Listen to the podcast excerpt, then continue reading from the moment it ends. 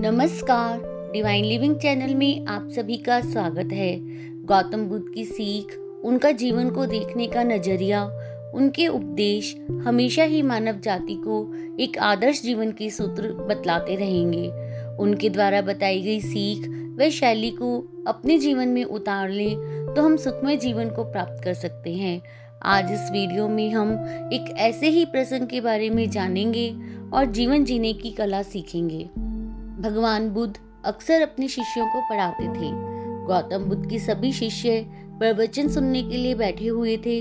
तभी गौतम बुद्ध आए, लेकिन आज शिष्य उन्हें देखकर आश्चर्यचकित थे, क्योंकि आज वह पहली बार अपने हाथ में कुछ लेकर आए थे। शिष्यों ने देखा कि उनके हाथ में एक रस्सी है। बुद्ध ने आसन ग्रहण किया और बिना किसी से कुछ कहे उन्होंने रस्सी में गांठ मारना शुरू कर दिया। वहाँ मौजूद हर कोई सोच रहा था कि बुद्ध आगे क्या करेंगे। तब बुद्ध ने सभी से एक प्रश्न पूछा, मैंने इस रस्सी में तीन गांठ लगाई है। अब मैं आपसे जानना चाहता हूँ कि क्या ये वही रस्सी है जो शुरुआत में मैं अपने साथ लाया था?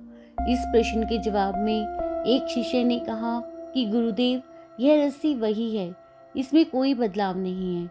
दूसरे ने उत्तर दिया कि, नहीं नहीं इसमें गांठ लगने के कारण अब यह पिछली रस्सी जैसी नहीं है। एक शिष्य ने कहा, यह तो पूर्णतः नज़रिए पर निर्भर करता है कि ये रस्सी वही है या नहीं।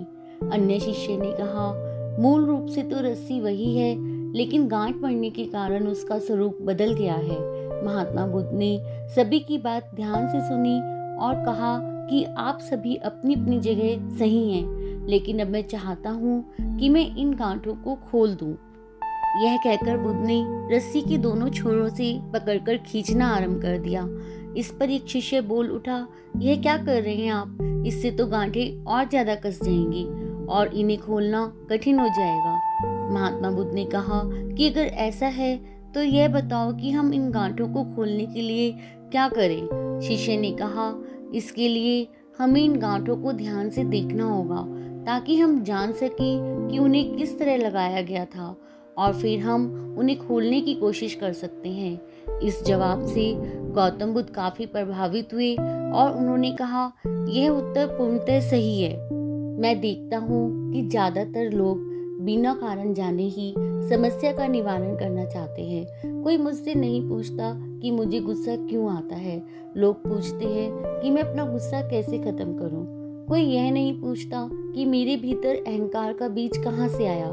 लोग पूछते हैं कि मैं अपने अहंकार को कैसे नष्ट करूँ। गौतम बुद्ध बोले, प्रिय शिष्यों, जिस तरह रस्सी में गांठ अपना मूल रूप नहीं बदलती है, उसी तरह कुछ विकार के कारण मनुष्य से अच्छाई के बीज गायब नहीं होते हैं इन गांठों से हम ये सीखते हैं कि जीवन में परेशानियाँ, चुनौतियाँ, मुश्किलें तो सदैव ही आती रहेंगी अगर इसलिए जीवन में अगर कभी भी परेशानी, समस्या, विकट परिस्थिति से सामना हो तो सबसे पहले उसका मुख्य कारण जानने का प्रयास करें और उसके बाद ही हल ढूँढने का प्रयास करें। आज के लिए इतना ही। धन्यवाद। ओम नमो बुद्धाय।